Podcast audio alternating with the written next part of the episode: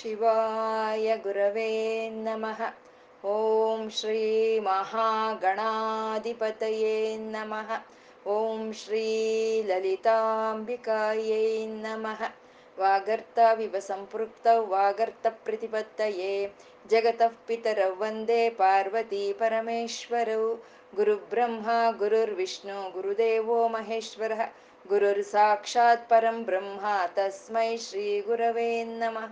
गुरवे सर्वलोकानां विषजे भवरोगिणां निधये सर्वविद्यानां दक्षिणामूर्तये नमः ज्ञानानन्दमयं देवं निर्मलस्फटिकाकृतिम् आधारं सर्वविद्यानां हयग्रीवमुपास्महे श्रुतिस्मृतिपुराणानाम् आलयं करुणालयं नमामि भगवत्पादशङ्करं लोकशङ्करम् अज्ञानां जाह्नवीतीर्थं विद्यातीर्थं विवेकिनां सर्वेषां सुखदं तीर्थं भारतीतीर्थमाश्रये सिन्दूरारुणविग्रहां त्रिनयनं माणिक्यमौळिस्फुरा तारानायकशेखरां स्मितमुखीमापीनवक्षोरुहां पाणिभ्यामलिपूर्णरत्नचषकं रक्तोत्पलं बिभ्रतिं सौम्यां रत्नघटस्थरक्तचरणां ಧ್ಯಾಯೇತ್ಪರಮಾಂಬಿಕಾಂ ಅರುಣವರ್ಣದ ಕಾಂತಿಯಿಂದ ಪ್ರಕಾಶಿಸ್ತಾ ಮೂರು ನೇತ್ರಗಳನ್ನ ಹೊಂದಿದ್ದು,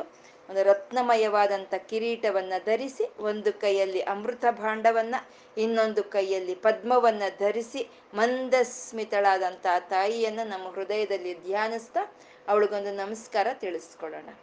ವಶಿನ್ಯಾದಿ ವಾಗ್ದೇವತೆಯರು ಮೊಟ್ಟ ಮೊದಲು ಬಾರಿ ಲಲಿತಾ ಸಹಸ್ರನಾಮವನ್ನ ಮಣಿದ್ವೀಪದಲ್ಲಿ ಪಾರಾಯಣ ಮಾಡ್ತಾರೆ. ಅದನ್ನ ಹೈಗ್ರೀವರು ಅಗಸ್ತ್ರಿಗೆ ಹೇಳ್ತಾರೆ. ಅಗಸ್ತ್ರಿಂದ ನಮ್ಮೆಲ್ಲರಿಗೂ ಬಂದು ಸೇರ್ತಾ ಇದೆ. ಅಮ್ಮ ಶ್ರೀಮಾತ, ಶ್ರೀ ಮಹಾರಾಜ್ಞಿ ಶ್ರೀಮ ಸಿಂಹಾಸನೇಶ್ವರಿ ಸೃಷ್ಟಿ, ಸ್ಥಿತಿ, ಲಯ ಕಾರಣಿಯಾದಂತ ಅಮ್ಮನವರು ಚಿದಗ್ನಿಕುಂಡದಲ್ಲಿ ಬಂಡಾಸುರನ ಸಂಹಾರಕ್ಕಾಗಿ ಎದ್ದು ಬರ್ತಾರೆ. ಆಗ ಬಂದಂಥ ಅಮ್ಮನವರ ನಾಮ, ರೂಪ, ಲೀಲ, ತತ್ವ, ಮಂತ್ರ, ಯೋಗ ವೈಭವಗಳಿಂದ ವರ್ಣಿಸ್ತಾ ಇದ್ದಾರೆ ವಶಿನ್ಯಾದಿ ವಾಗ್ದೇವತೆಯರು. ಅಮ್ಮ ವಿಮರ್ಶ ರೂಪಿಣಿ ಅಂತಂದ್ರು.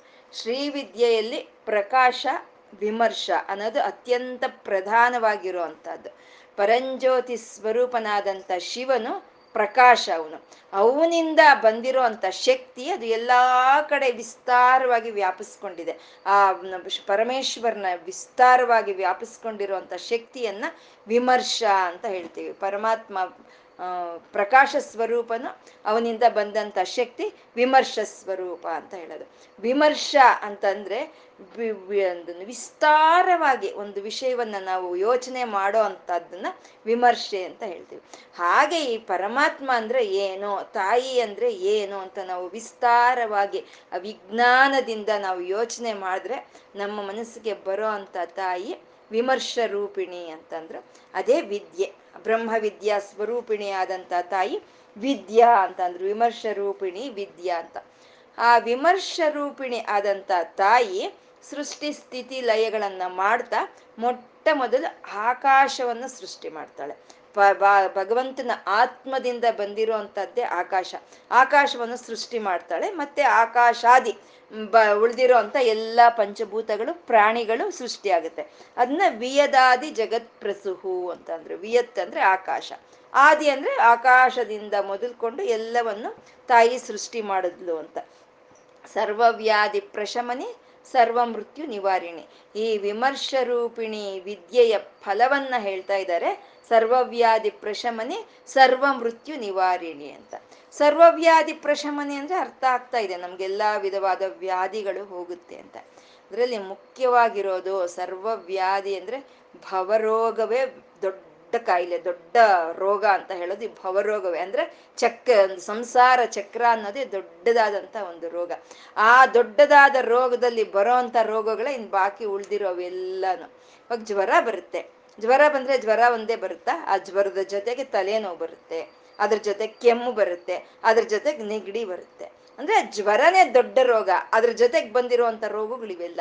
ಹಾಗೆ ಈ ಸಂಸಾರವೇ ದೊಡ್ಡ ರೋಗ. ಅದ್ರ ಜೊತೆಗೆ ಬಂದಿರೋ ಅಂತವೇ ಬಾಕಿ ಎಲ್ಲ ರೋಗಗಳು. ಆ ಎಲ್ಲವನ್ನು ತೆಗಿಯ, ತೆಗೆದುಹಾಕುವಂತ ತಾಯಿ ಸರ್ವವ್ಯಾಧಿ ಪ್ರಶಮನಿ.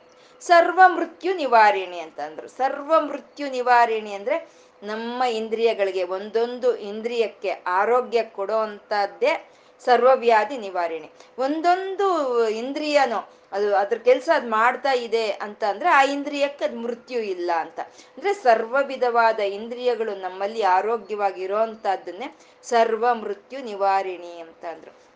ಮತ್ತೆ ಸರ್ವ ಮೃತ್ಯು ನಿವಾರಣೆ ಅಂತ ಅಂದ್ರೆ ಸಂಸಾರ ಚಕ್ರ.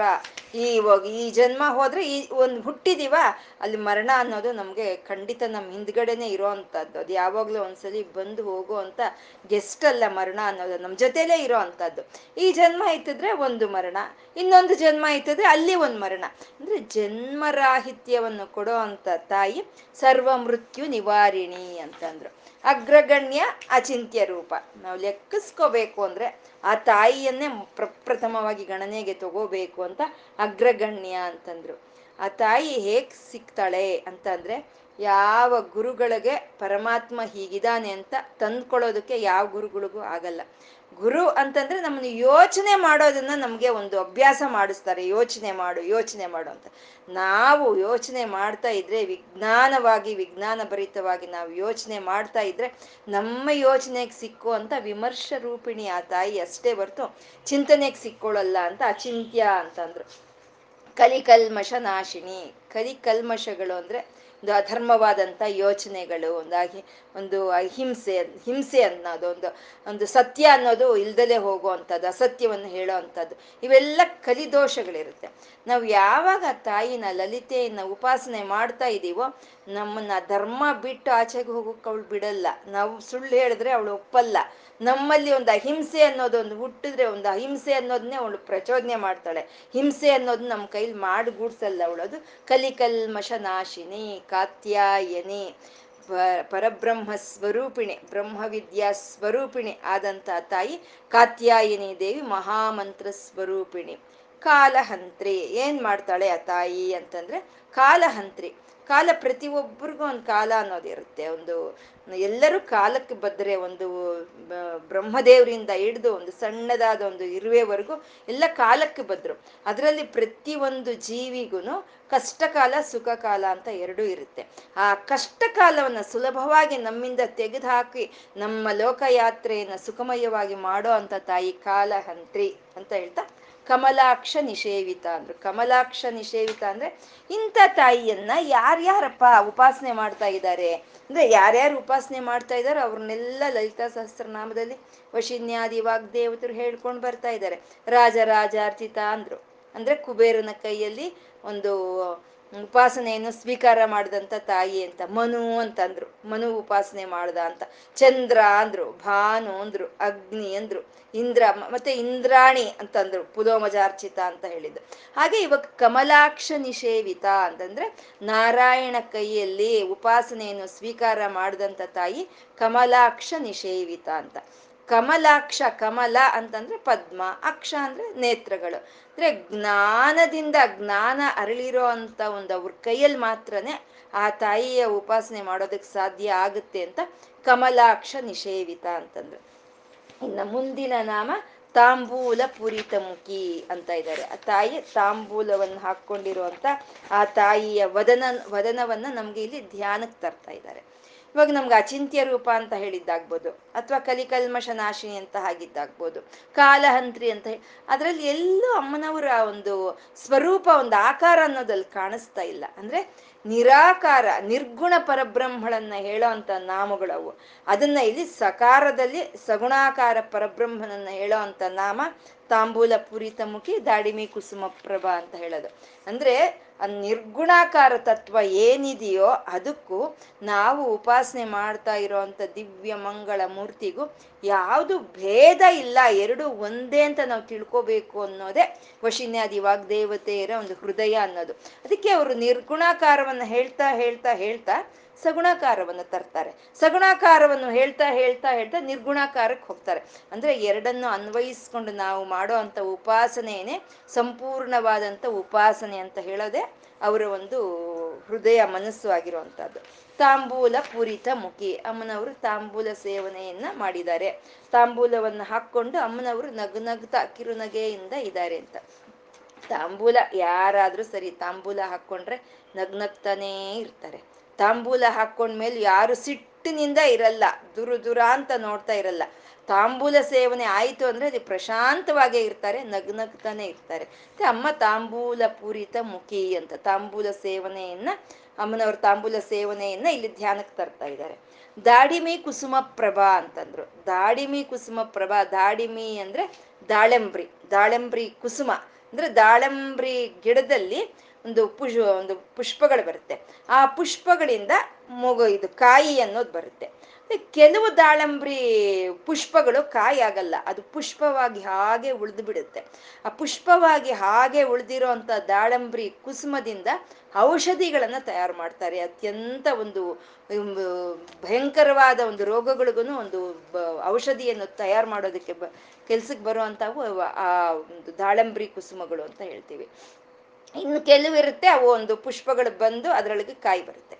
ಈ ಕಾಯಿ ಬರ್ದಲೇ ಇರುವಂತ ಪುಷ್ಪದ ಒಂದು ಬಣ್ಣ ಹೇಗಿರುತ್ತೆ ಅಂದ್ರೆ, ಅದು ಅತ್ಯಂತ ಒಂದು ಮನೋ, ಒಂದು ಮನೋಹರವಾಗಿರುತ್ತಂತೆ, ಅದು ಮನೋಹರವಾಗಿರುತ್ತಂತೆ. ಅಂದ್ರೆ ಹಿರಣ್ಯ ವರ್ಣದಲ್ಲಿ ಇರುತ್ತಂತೆ. ಹಿರಣ್ಯ ವರ್ಣ ಅಂದ್ರೆ ಬಿಳಿ ಮತ್ತೆ ಕೆಂಪು ಎರಡು ಮಿಶ್ರಣವಾಗಿರುವಂತದ್ದನ್ನೇ ನಾವು ಹಿರಣ್ಯವರ್ಣ ಅಂತ ಹೇಳ್ತೀವಿ. ಅಂದ್ರೆ ಇದು ಶಿವಶಕ್ತೈಕ್ಯತ್ವವನ್ನು ತೋರಿಸುವಂತಹದ್ದು ಹಿರಣ್ಯವರ್ಣ ಅಂದ್ರೆ. ಇವಾಗ ಪ್ರಕಾಶ ಅಂದ್ರೆ ಶಿವನು. ಪ್ರಕಾಶದ ಬಣ್ಣ ಯಾವುದು? ಬಿಳಿ ಬಣ್ಣ. ವಿಮರ್ಶ ಅಂದ್ರೆ ಅಮ್ಮ. ಆ ವಿಮರ್ಶದ ಬಣ್ಣ ಯಾವುದು? ಕೆಂಪು. ಆ ಬಿಳಿ ಕೆಂಪು ಎರಡು ಸೇರಿದ್ರೆ ಅಲ್ಲಿ ಹಿರಣ್ಯ ವರ್ಣ ಅನ್ನೋದು ಬರುತ್ತೆ ಅಂತ ಹಿರಣ್ಯ ವರ್ಣ ಅಂತ ಅನ್ನೋದು ಬರುತ್ತೆ. ಇದನ್ನೇ ನಮ್ಗೆ ಇದನ್ನ ಲೌಹಿತ್ಯ ಅಂತಾನು ಹೇಳ್ತಾರೆ, ಲೌಹಿತ್ಯ ಅಂತಾನು ಹೇಳ್ತಾರೆ. ಇದನ್ನೇ ನಮ್ಗೆ ಸೌಂದರ್ಯ ಲಹರಿಯಲ್ಲಿ ಧ್ಯಾನ ಶ್ಲೋಕವಾಗಿ ಹೇಳ್ತಾರಲ್ಲ, ಲೌಹಿತ್ಯ ನಿರ್ಜಿತ ಜಪಾ ಕುಸುಮಾನುರಾಗ ಅಲ್ಲಿ ಹೇಳ್ತಾರಲ್ವ, ತಾಂಬೂಲ ಪೂರಿತ ಮುಖಿ ತ್ರಿಪುರಾಂ ನಮಾಮಿ ಅಂತ ಹೇಳ್ತಾರೆ. ಅಂದ್ರೆ ಆ ಒಂದು ಕೆಂಪು ಮತ್ತೆ ಬಿಳಿ ಮಿಶ್ರಣದಲ್ಲಿ ಇರೋ ಆ ಚಿನ್ನದ ಬಣ್ಣದಲ್ಲಿ ಅಮ್ಮನವರ ಒಂದು ಮೈ ಪ್ರಭಾ, ಪ್ರಭೆಯಿಂದ ಒಂದು ರಾರಾಜಿಸ್ತಾ ಒಂದು ಶೋಭೆಯಿಂದ ಪ್ರಕಾಶಮಾನವಾಗಿದೆ ಅಂತ. ನೋಡಿ ಎಷ್ಟು ವಿಧವಾದ ವೃಕ್ಷಗಳು ದಾಳಂಬ್ರಿನಲ್ಲಿ ಹೂ ಬಂದು, ಮೊಗ್ಗು ಬಂದು ಕಾಯಿ ಬರುತ್ತಂತೆ. ಕೆಲವು ಕಾಯಿ ಬರಲ್ಲ, ಅದು ಹೂವಾಗೆ ಇರ್ತಂತೆ, ಅದು ಔಷಧಿಗೆ ಬರುತ್ತಂತೆ. ಒಂದೇ ಜಾತಿನಲ್ಲಿ ಎಷ್ಟು ವಿಧ ವಿಧವಾದಂಥ ಒಂದು ಗಿಡಗಳು, ಎಷ್ಟು ವೈವಿಧ್ಯ ಇರುವಂತಹದ್ದು. ನಾವು ಇಷ್ಟು ಇಷ್ಟಲ್ಲ, ಇನ್ನು ನಾಲ್ಕು ಯುಗಗಳು ಕಳೆದ್ರೂ ಸರಿ ನಾವು ಅಮ್ಮನವರ ಸೃಷ್ಟಿ ರಹಸ್ಯವನ್ನ, ಆ ತಾಯಿಯ ಒಂದು ಸೃಷ್ಟಿ ಕಾರ್ಯವನ್ನ ತಿಳ್ಕೊಳ್ಳೋದಕ್ಕೆ ನಮ್ಗೆ ಸಾಧ್ಯ ಇಲ್ಲ. ಇಂಥ ಅನಂತವಾದ ವೃಕ್ಷ ಸಂಪತ್ತು ಅಲ್ವಾ? ಹಾಗೆ ಮೊಗ್ಗು ಬರ್ದಲೆ, ಮೊಗ್ಗು ಬಂದು ಕಾಯಿ ಬರ್ದಲೆ ಇರುವಂತ ಒಂದು, ಆ ದಾಳಂಬ್ರಿ ಪುಷ್ಪದ ಹಾಗೆ ಅಮ್ಮನವರ ಮೈ ಪ್ರಕಾಶಮಾನವಾಗಿ ಚಿನ್ನದ ಬಣ್ಣದಲ್ಲಿ ಒಂದು ಶೋಭಾಯಮಾನವಾಗಿ ಕಾಣಿಸ್ತಾ ಇದೆ ಅಂತ. ಇಲ್ಲಿ ತಾಂಬೂಲ ಪೂರಿತ ಮುಖಿ ಅಂತ ಹೇಳಿದ್ದು, ಇಲ್ಲಿ ದಾಡಿಮಿ ಕುಸುಮ ಪ್ರಭಾ ಅಂತ ಹೇಳಿದ್ದು, ಅಮ್ಮನವರು ಸರ್ವಾರುಣ, ಎಲ್ಲವೂ ಅರುಣವರ್ಣವೇ ಅನ್ನೋ ಒಂದು ಭಾವನೆಯನ್ನ ಇದೆ ನಿಜಾರುಣ ಪ್ರಭಾಪುರ ಅಂತ ಹೇಳಿದ್ರು. ಆ ಅರುಣವರ್ಣ ಸಮಸ್ತವು ಅಮ್ಮನವರ ಶರೀರ ಸಂಪೂರ್ಣ ಅರುಣವರ್ಣದಲ್ಲೇ ಇರುತ್ತೆ ಅಂತ ಹೇಳೋದಕ್ಕೆ ತಾಂಬೂಲ ಪೂರಿತ ದಾಡಿಮಿ ಕುಸುಮ ಪ್ರಭಾ ಅಂತಂದ್ರು. ಮತ್ತೆ ತಾಂಬೂಲ ಪುರಿತ, ತಾಂಬೂಲ ಸೇವನೆ ಅಂದ್ರೆ ಅದು ಯಾವಾಗ ಬರುತ್ತೆ ತಾಂಬೂಲ ಸೇವನೆ? ತಾಂಬೂಲ ಸೇವನೆ ಅನ್ನೋದು ಕೊನೆಯಲ್ಲಿ ಬರುವಂತ ಉಪಚಾರ ಅದು. ಅಮ್ಮನವ್ರಿಗೆ ಅರವತ್ನಾಲ್ಕು ವಿಧವಾದ ಉಪಚಾರಗಳು ಮಾಡ್ತಾರೆ. ಆ ಅರವತ್ನಾಲ್ಕು ವಿಧವಾದ ವಿ, ಉಪಚಾರಗಳು ಮಾಡೋವಾಗ ಈ ತಾಂಬೂಲ ಸೇವನೆ ಅನ್ನೋದು ಅದು ತುದಿಯಲ್ಲಿ, ಕೊನೆಯಲ್ಲಿ ಬರುತ್ತೆ. ಅಂದ್ರೆ ಎಲ್ಲಾ ಆಹಾರಗಳು ಒಳಕ್ಕೆ ಹೋದ್ಮೇಲೆ ನಾವು ತ, ಮಾಡೋ ಅಂತ ಒಂದು ಉಪಚಾರ ಅಂದ್ರೆ ತಾಂಬೂಲ ಅಂತ, ತಾಂಬೂಲವನ್ನು ಹಾಕ್ಕೊಳ್ಳೋ ಅಂತದ್ದು ಅಂತ. ತಾಂಬೂಲ ಆಯಿತು ಅಂದ್ರೆ ಮತ್ತೆ ನೀರಾಜನವೇ. ನೀರಾಜನ ಅಂತಂದ್ರೆ ನಾವು ಇವಾಗ ಹದಿನಾರು ವಿಧವಾದ ಉಪಚಾರಗಳಿಂದನೋ ಅಥವಾ ಐದು ವಿಧವಾದ ಉಪಚಾರಗಳಿಂದನೋ ಅಥವಾ ಅರವತ್ನಾಲ್ಕು ಉಪಚಾರಗಳಿಂದನೋ ಅಮ್ಮನವ್ರನ್ನ ಸೇವನೆ ಮಾಡ್ಕೊಂಡಿದ್ವಿ. ಆ ಸೇವನೆ ಮಾಡ್ಕೊಂಡಿರೋ ಅಮ್ಮ, ಅಮ್ಮನವ್ರನ್ನ ಸಮಗ್ರವಾಗಿ ನಾವು ದರ್ಶನ ಮಾಡೋ ಅಂಥದ್ದನ್ನೇ ನೀರಾಜನ ಅಂತ ಹೇಳೋದು. ಒಂದು ಮಂಗಳಾರತಿ ಮಾಡ್ತಾ ಇದ್ದೀವಿ ಅಂದ್ರೆ ಆ ತಾಯಿಯನ್ನ ಸಂಪೂರ್ಣವಾಗಿ ದರ್ಶಿಸ್ತಾ ಇದ್ದೀವಿ ನಾವು ಅಂತ ಅರ್ಥ. ಅದಾದ್ಮೇಲೆ ನಾವು ಮಾಡೋ ಅಂಥದ್ದು? ನಮಸ್ಕಾರ ಅಂತ ಅಂದ್ರೆ ನಮ್ಮನ್ನ ನಾವು ಅರ್ಪಣೆ ಮಾಡ್ಕೊಳ್ಳೋದೆ ಒಂದು ತಿದಿ, ತುದಿಯಲ್ಲಿ ನಾವು ಮಾಡೋ ಅಂತ ಅಮ್ಮನವ್ರಿಗೆ ಮಾಡೋ ಅಂತ ಉಪಚಾರ ಅಂತ. ತಾಂಬೂಲ ಪೂರಿತ ಮುಖಿ ಅಂತ ಹೇಳಿದಾಗ ತಾಂಬೂಲ ಸೇವನೆ ಅನ್ನೋದು ಎಲ್ಲಾ ವಿಧವಾದ ಆಹಾರಗಳು ಒಳಕ್ಕೆ ಹೋದ್ಮೇಲೆ ತಗೊಳ್ಳೋ ಅಂಥದ್ದು ತಾಂಬೂಲ ಅಂತ ಹೇಳ್ತೀವಿ. ತಾಂಬೂಲ ಅಂತಂದ್ರೆ ನಾವು ಅವಾಗಲೇ ಕರ್ಪೂರ, ವೀಟಿಕಾ, ಮೋದ, ಸಮಾಕರ್ಷ, ದಿಗಂತರ ಅಲ್ಲಿ ಹೇಳ್ಕೊಂಡಿರೋ ಭಾವನೆ ಎಲ್ಲ ಬರಬೇಕು ಇಲ್ಲಿ. ತಾಂಬೂಲ ಅಂತಂದ್ರೆ ವಿಳೆದಳೆ, ಅಡಿಕೆ, ಸುಣ್ಣ, ಅದು ಮುಖ್ಯವಾಗಿರುವಂಥದ್ದು. ಅದ್ರ ಜೊತೆಗೆ ಇನ್ನು ಜಾಕಾಯಿ, ಜಾಪತ್ರೆ, ಕಸ್ತೂರಿ, ಇನ್ನೊಂದು ಮತ್ತೊಂದು ಎಲ್ಲ ಹಾಕ್ತೀವಿ ಅಂತ ಇಟ್ಕೊಳ್ಳಿ. ಇದರಲ್ಲಿ ಈ ತಾಂಬೂಲ ಹಾಕ್ಕೊಂಡಾಗ ಆ ಒಂದು ನಮ್ಮ ಬಾಯಿ ಬಣ್ಣ ಹೇಗೆ ಬರುತ್ತೆ? ಕೆಂಪಾಗಿ ಬರುತ್ತೆ. ಇವಾಗ ಇದರಲ್ಲಿ ಯಾವುದಿದೆ ಕೆಂಪು ಬಣ್ಣ? ಎಲೆ ಕೆಂಪಾಗಿದೆಯಾ? ಸುಣ್ಣ ಕೆಂಪಾಗಿದೆಯಾ ಅಥವಾ ಅಡಿಕೆ ಕೆಂಪಾಗಿದೆಯಾ? ಯಾವುದು ಇಲ್ಲ. ಅಮ್ಮನವ್ರು ಹಾಕ್ಕೊಳ್ಳೋ ತಾಂಬೂಲದಲ್ಲಿ ಯಾವುದು ಕೆಂಪಾಗಿಲ್ಲ. ಮತ್ತೆ ಯಾಕೆ ಕೆಂಪಾಯಿತು ಅಂತಂದ್ರೆ ಅಮ್ಮನ ಬಣ್ಣ ಅರುಣವರ್ಣ ಅಮ್ಮನ ಬಣ್ಣ, ಕೆಂಪು ಬಣ್ಣ. ಹಾಗಾಗಿ ಯಾವ್ಯಾವ ಪದಾರ್ಥಗಳು ಪದಾರ್ಥಗಳು, ಬಿಡಿ ಬಿಡಿ, ಬಿಡಿಯಾಗಿರುವ ಪದಾರ್ಥಗಳು ಯಾವುದು ಅಮ್ಮನ ಒಳಕ್ಕೆ ಹೋದ್ರೂ ಅಮ್ಮನ ಬಣ್ಣನೇ ಪಡ್ಕೊಳ್ಳುತ್ತೆ ಅಂತ. ಅದು ತಾಂಬೂಲ ಪೂರಿತ ಮುಖಿ ಅಂತ ಹೇಳೋದು. ಇವಾಗ ಗಂಗಾ ಇದೆ, ಯಮುನಾ ಇದೆ, ಸಿಂಧು ಇದೆ, ನರ್ಮದಾ ಇದೆ. ಎಲ್ಲ ಬೇರೆ ಬೇರೆ ಬೇರೆ ಹೆಸರುಗಳು ಬೇರೆ ಬೇರೆ. ಎಲ್ಲ ನದಿಗಳು ಹರಿಯೋವಾಗ ಬೇರೆ ಬೇರೆ ಇರ್ಬೋದು. ಆ ಬೇರೆ ಬೇರೆ ಆಗಿರೋವೆಲ್ಲ ಹೋಗಿ ಸಮುದ್ರಕ್ಕೆ ಸೇರಿದ್ರೆ ಎಲ್ಲ ಸಮುದ್ರವೇ ಆಗೋಗುತ್ತೆ. ಹಾಗೆ ಎಲೆ, ಅಡಿಕೆ, ಸುಣ್ಣ ಎಲ್ಲ ಬೇರೆ ಬೇರೆ ಇರ್ಬೋದು. ಆ ಬೇರೆ ಬೇರೆ ಇರೋವೆಲ್ಲ ಅಮ್ಮನ ಒಂದು ಬಾಯಿ ಸೇರಿದ ತಕ್ಷಣ ಅಮ್ಮನಲ್ಲಿ ಐಕ್ಯವಾಗಿ ಹೋಗುತ್ತೆ, ಅಮ್ಮನ ಬಣ್ಣವೇ ಬರುತ್ತೆ ಅಂತ ತಾಂಬೂಲಕ್ಕೆ ಆ ಕೆಂಪು ವರ್ಣ ಅನ್ನೋದು ಬರೋ ಅಂಥದ್ದು ತಾಂಬೂಲ ಪೂರಿತ ಮುಖಿ ಅಂತ. ಮತ್ತೆ ಈ ತಾಂಬೂಲವನ್ನ ಹಾಕೊಂಡಿರುವಂತ ಅಮ್ಮನವ್ರನ್ನ ನಾವು ಧ್ಯಾನ ಮಾಡಿದ್ರೆ ನಮ್ಗೆ ಬರೋ ಅಂತ ಒಂದು ಫಲ ಅಂದ್ರೆ ಒಂದು ಸಂಗೀತ, ಒಂದು ಸಾಹಿತ್ಯ. ಸಂಗೀತ ಕಳೆ ಸಾಹಿತ್ಯ ಕಳೆ ಅನ್ನೋದು ಅಭಿವೃದ್ಧಿಗೊಳ್ಳುತ್ತಂತೆ. ಅಮ್ಮನವರ ಒಂದು ತಾಂಬೂಲದ ಹಾಕ್ಕೊಂಡಿರೋ ಹಾಗೆ ನಾವು ವದನವನ್ನ ನಾವು ಧ್ಯಾನ ಮಾಡಿದಾಗ. ಹಾಗೆ ಮಾಡಿದವ್ರೆ ಅಲ್ವಾ ಮೂಕ ಕವಿಗಳು? ನಾವು ಇದನ್ನ ಅನೇಕ ಬಾರಿ ನಾವು ಹೇಳ್ಕೊಂಡಿದ್ದೀವಿ. ನಾವು ಅನೇಕ ಬಾರಿ ಹೇಳ್ಕೊಂಡಿದ್ದೀವಿ ಇದನ್ನ ನಾವು. ಮುಖ ಕವಿಗಳಿಗೆ ಅವ್ರಿಗೆ ಇದು ಬರ್ತಿರ್ಲಿಲ್ಲ, ಮಾತು ಬರ್ತಿರ್ಲಿಲ್ಲ. ಆ ಮಾತು ಬರ್ದಲೇ ಇರುವಂತ ಮೂಕ ಕವಿಗಳು ಕಾಮಾಕ್ಷಿಯನ್ನ ಕುರಿತು ಧ್ಯಾನ ಮಾಡ್ತಾ ಇದ್ರೆ, ಆ ತಾಯಿ ತನ್ನ ಬಾಯಿ ಒಳಗಡೆಯಿಂದ ತನ್ನ ಹಾಕ್ಕೊಂಡಿರೋ ತಾಂಬೂಲವನ್ನು ತೆಗೆದು ಮೂಕ ಕವಿಗಳ ಒಂದು ಬಾಯಿಗೆ ಇಟ್ಲಂತೆ. ಆ ಮೂಕ ಕವಿಗಳ ಬಾಯಿಗೆ ತಾಂಬೂಲ ಇಟ್ಟಿದ ತಕ್ಷಣ ಅವರು ಮಾತು ಬರೋದೇ ಅಲ್ಲ, ಆ ಕಾಮಾಕ್ಷಿಯ ಮೇಲೆ ಮೂಕ ಪಂಚಶತಕ ಅಂತ ಐನೂರು ಶ್ಲೋಕಗಳಿರುವಂತ ಶತಕವನ್ನ ಕಾಮಾಕ್ಷಿ ಮೇಲೆ ಬರೆದ್ರಂತೆ. ಅಂದ್ರೆ ಅಮ್ಮನವರ ತಾಂಬೂಲವನ್ನು ಯಾರು ಧ್ಯಾನ ಮಾಡ್ತಾರೋ, ಅವ್ರಿಗೆ ವಾಕ್ ಸಿದ್ಧಿ, ಸಂಗೀತ ಸಿದ್ಧಿ ಎರಡೂ ಸಿಕ್ಕುತ್ತೆ ಅಂತ. ಇದನ್ನೇ ಶಂಕರರು ಕೇಳ್ತಾರೆ, ಕದಾ ಕಾಲೇ ಮಾತಃ, ತಾಯಿ, ಇನ್ನು ಎಷ್ಟು ದಿನ ಕಾಯ್ಬೇಕಮ್ಮ? ನಿನ್ನ ತಾಂಬೂಲಕ್ಕಾಗಿ ನಾನು. ಕದಾ ಕಾಲೇ ಮಾತಃ, ಪ್ರಕೃತ್ಯಾ ಮೂಕಾನಾಮಪಿ ಚ ಕವಿತಾ ಕಾರಣತಯ. ಕದಾ ದತ್ತೆ ವಾಣಿ ಮುಖ ಕಮಲ, ತಾಂಬೂಲ ರಸತಾಮ ಮುಖ ಕವಿಗಳಿಗೆ ನೀನು ತಾಂಬೂಲ ಕೊಟ್ರೆ, ಅವರು ಅಂತ ಕವಿ, ಕವಿಗಳಾಗೋದ್ರು, ಅವ್ರ ಕವಿಗೆ, ಅವ್ರ ಕವಿತ್ವ ಚಾತುರ್ಯಕ್ಕೆ ನೀನು ಕಾರಣವಾದೆ. ನಾನು ಎಷ್ಟು ದಿನ ಕಾಯ್ಲಿ ತಾಯಿ ನಿನ್ನ ಒಂದು ತಾಂಬೂಲಕ್ಕಾಗಿ ಅಂತ ಅವ್ರು ಕೇಳ್ತಾರೆ. ಅಂದ್ರೆ ನಮ್ಮ ತಾಂಬೂಲ ಹಾಕ್ಕೊಂಡಿರೋ ಅಂತ ಅಮ್ಮನವ್ರನ್ನ ನಾವು ಉಪಾಸನೆ ಮಾಡ್ತಾ ಇದ್ರೆ ನಮ್ಗೆ ವಾಕ್ ಸಿದ್ಧಿ, ಸಂಗೀತ ಸಿದ್ಧಿ, ಯಾಕೆ ಎಲ್ಲಾ ವಿಧವಾದ ಕಲೆಗಳು ನಮ್ಮಲ್ಲಿ ಏನಿದೆಯೋ ಅದನ್ನ ವೃದ್ಧಿಗೊಳಿಸ್ತಾಳೆ ತಾಯಿ ಅಂತ ತಾಂಬೂಲ ಪೂರಿತ ಮುಖಿ ದಾಡಿಮೆ ಕುಸುಮ ಪ್ರಭಾ ಅಂತಂದ್ರು. ಆ ತಾಯಿ ಮೃಗಾಕ್ಷಿ ಅಂತಿದ್ದಾರೆ. ಇದೆಲ್ಲ ಅಮ್ಮನವರ ದಿವ್ಯ ಮಂಗಳ ವಿಗ್ರಹವನ್ನ ವರ್ಣನೆ ಮಾಡ್ತಾ ಇದ್ದಾರೆ. ಮುಖ ನೋಡಿದ್ರೆ ತಾಂಬೂಲವನ್ನು ಹಾಕೊಂಡು ಮಂದ ಸ್ಮಿತಳಾಗಿ ಪ್ರಶಾಂತವಾಗಿದ್ದಾಳೆ. ಇನ್ನ ಮೈ ಬಣ್ಣ ನೋಡಿದ್ರೆ ದಾಡಿಮಿ ಕುಸುಮ ಪ್ರಭಾ ಕೆಂಪು ವರ್ಣದಲ್ಲಿ ಪ್ರಭಾವಿತವಾಗಿ ಅದು ಶೋಭಾಯಮಾನವಾಗಿ ಕಾಣಿಸ್ತಾ ಇದೆ. ಅದರಲ್ಲಿ ನೇತ್ರಗಳು ಪ್ರಧಾನ. ಯಾವುದೇ ಒಂದು ಸೌಂದರ್ಯದಲ್ಲಿ ನೇತ್ರಗಳು ಚೆನ್ನಾಗಿರ್ಬೇಕು. ಆ ನೇತ್ರಗಳು ಹೇಗಿದೆ ಅಂತ ಅಂದ್ರೆ ಮೃಗಾಕ್ಷಿ ಅಂತ ಇದ್ದಾರೆ, ಮೃಗಾಕ್ಷಿ ಅಂತ. ಅಮ್ಮನವರ ಒಂದು ನೇತ್ರಗಳನ್ನ ಶಂಕರಾಚಾರ್ಯರು ಸೌಂದರ್ಯ ಲಹರಿಯಲ್ಲಿ ಹತ್ತು ಶ್ಲೋಕಗಳಲ್ಲಿ ವರ್ಣಿಸ್ತಾರೆ. ಇಲ್ಲಿ ವಶಿನ್ಯಾದಿ ವಾಗ್ದೇವತೆಯರು ಅಲ್ಲೆಲ್ಲೂ ಅಲ್ಲೆಲ್ಲೂ ಅಲ್ಲೆಲ್ಲೂ ಅಮ್ಮನವರ ಒಂದು ನೇತ್ರ ಸೌಂದರ್ಯವನ್ನ ನಮ್ಗೆ ತಂದು ಕೊಡ್ತಾನೇ ಇರ್ತಾರೆ. ಒಂದು ನಳಿನಾಕ್ಷಿ ಅಂತಂದ್ರು, ಲೋಲಾಕ್ಷಿ ಅಂತಂದ್ರು, ಕಾಮಾಕ್ಷಿ ಅಂದ್ರು, ದರಾಂದೋಲಿತ ದೀರ್ಘಾಕ್ಷಿ ಅಂತಾರೆ, ವಿಶಾಲಾಕ್ಷಿ ಅಂತಾರೆ, ಇವಾಗ ಮೃಗಾಕ್ಷಿ ಅಂತಿದ್ದಾರೆ. ಮೃಗ ಅಂದ್ರೆ ನಾವು ಪ್ರಾಣಿಗಳು ಅಂತ ಅನ್ಕೊಳ್ತೀವಿ. ಪ್ರಾಣಿಗಳನ್ನೇ ಮೃಗಗಳು ಅಂತ ಹೇಳ್ತಾರೆ. ಆದ್ರೆ ಮೃಗ, ಮೃಗಾಕ್ಷಿ ಅಂದ್ರೆ ಜಿಂಕೆಗೆ ಹೇಳೋ ಅಂತದ್ದು ಜಿಂಕೆಯ ನೇತ್ರಗಳ ಹಾಗೆ ಅಮ್ಮನವರ ನೇತ್ರಗಳು ಸುಂದರವಾಗಿ, ಸೌಂದರ್ಯವಾಗಿದೆ ಅಂತ. ಜಿಂಕೆಯ ನೇತ್ರಗಳು ಹೇಗಿರುತ್ತೆ? ಜಿಂಕೆ ಮುಖ ಮಾತ್ರ ಸ್ವಲ್ಪನೇ ಇರುತ್ತೆ. ಅದರಲ್ಲಿ ನೇತ್ರಗಳೇ ಆ ಒಂದು ಹೆಚ್ಚಿನ ಪಾಲಿರುತ್ತೆ. ಮುಖದಲ್ಲಿ ಆ ನೇತ್ರಗಳೇ ಹೆಚ್ಚಿನ ಪಾಲಿರುತ್ತೆ. ಅಂದ್ರೆ ವಿಶಾಲವಾದಂಥ ನೇತ್ರಗಳು. ಅದೇ ವಿಶಾಲಾಕ್ಷಿ ತತ್ವ ಅಂತ ಹೇಳೋದು. ಆ ವಿಶಾಲವಾದಂಥ ನೇತ್ರಗಳನ್ನು ಉಳ್ಳಂತ ಜಿಂಕೆ ಬೇಗ ಬೇಗ ಬೇಗ ಬೇಗ ಕಣ್ಣನ್ನ ಚಲಿಸಿ ನೋಡ್ತಾ ಇರುತ್ತೆ. ಆ ಕಡೆ, ಈ ಕಡೆ, ಆ ಕಡೆ, ಈ ಕಡೆ. ಏನ್ ಜಿಂಕೆ ನೋಡ್ದಂಗ್ ನೋಡ್ತಾ ಇದೀಯಾ ಅನ್ನೋದು ಇದೆ ನಮ್ಮಲ್ಲಿ ಒಂದು ಮಾತಂದ್ರೆ ಅಷ್ಟು ಬೇಗ ಬೇಗ ಬೇಗ ನೋಡ್ತಾ ಇರೋದು. ಅದನ್ನೇ ಲೋಲಾಕ್ಷಿ ಅಂತ ಹೇಳಿದ್ರು. ಮತ್ತೆ ಜಾಗರೂಕತೆ ಎಲ್ಲಿ ಏನಿದೆ ಅನ್ನೋದು ಅತ್ಯಂತ ಜಾಗರೂಕತೆಯಿಂದ ಅದು ಗಮನಿಸ್ತಾ ಇರುತ್ತೆ. ಅದನ್ನೇ ದೀರ್, ದರಾಂದೋಲಿತ ದೀರ್ಘಾಕ್ಷಿ ಅಂತ ಹೇಳೋದು. ಈ ಎಲ್ಲ ಲಕ್ಷಣಗಳು ಅಮ್ಮನವ್ರ ನೇತ್ರದಲ್ಲಿದೆ. ಅಮ್ಮನವ್ರ ನೇತ್ರಗಳು ವಿಶಾಲವಾಗಿದೆ. ಜಾಗರೂಕತೆಯಿಂದ ಇದೆ. ಚಲಿಸ್ತಾ ಇದೆ. ಎಲ್ಲಾ ಬ್ರಹ್ಮಾಂಡಗಳನ್ನು ನೋಡ್ತಾ ತಾನು ತನ್ನ ನೇತ್ರಗಳನ್ನು ಚಲಿಸ್ತಾ ಇದ್ದಾಳೆ ಅಂತ ತಾಯಿ ಮೃಗಾಕ್ಷಿ ಅಂತ ಅಂದ್ರು.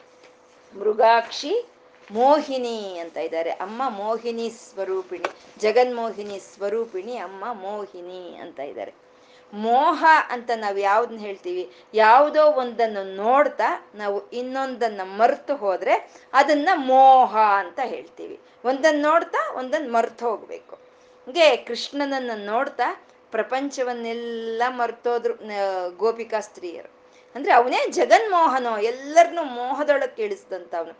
ಇವಾಗ ನಾವು ಒಂದು ಒಂದು ಕೃಷ್ಣನ ಫೋಟೋವನ್ನು, ಒಂದು ರಾಮನ ಫೋಟೋವನ್ನು ನೋಡ್ತಾ ಇದ್ರೆ, ಆ ನೇತ್ರಗಳು ನೋಡ್ತಾ ಇದ್ರೆ ಇನ್ನು ನೋಡ್ತಾನೇ ಇರಬೇಕು ಅನ್ನೋ ಅಷ್ಟೊಂದು ಮೋಹ ನಮ್ಮಲ್ಲಿ ಉಂಟಾಗುತ್ತೆ ಅಲ್ವಾ? ಇದು ಜಗನ್ಮೋಹಿನಿ ತತ್ವ ಅಂತ ಹೇಳೋದು.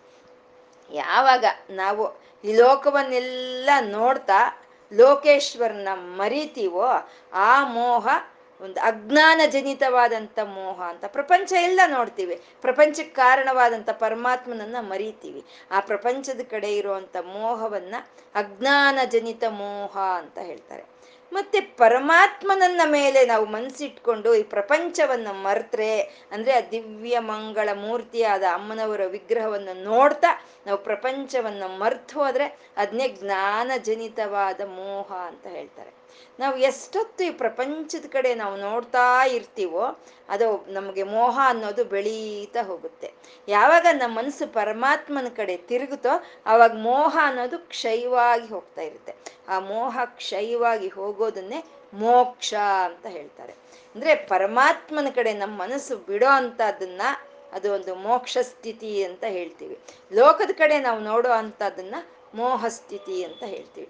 ಅಂದ್ರೆ ಪರಮಾತ್ಮನ ಕಡೆ ನಾವು ಮನಸ್ಸು ತಿರುಗಿಸ್ಬೇಕು ಅಂದ್ರೆ ಒಂದ್ ಸ್ವಲ್ಪ ವೈರಾಗ್ಯ ಅನ್ನೋದಿರ್ಬೇಕು ಆ ವೈರಾಗ್ಯ ಹೇಗಿರ್ಬೇಕು ಅಂದ್ರೆ ಜ್ಞಾನದಿಂದ ಕೂಡಿರೋ ಅಂತ ವೈರಾಗ್ಯವಾಗ್ಬೇಕು ಅದು. ಜ್ಞಾನ ಇಲ್ದಲೇ ಇರುವಂತ ವೈರಾಗ್ಯ ಬಂದ್ರೆ ಅದು ಪ್ರಯೋಜನ ಇಲ್ಲ, ಸೋಮಾರಿಗಳಾಗ್ತೀವಿ ಅಷ್ಟೇ. ಜ್ಞಾನದಿಂದ ಕೂಡಿರೋ ಅಂತ ವೈರಾಗ್ಯ ಅನ್ನೋದು ಇದ್ರೆ ಅವಾಗ ನಮ್ಗೆ ಈ ಪ್ರಪಂಚದ ಮೇಲೆ ಮೋಹ ಅನ್ನೋದು ಹೊರಟೋಗುತ್ತೆ, ಪರಮಾತ್ಮನ ಮೇಲೆ ಮೋಹ ಅನ್ನೋದು ನಮ್ಗೆ ಬರುತ್ತೆ. ಇದನ್ನ ದೇವಿ ಭಾಗವತ ಹೇಳುತ್ತೆ.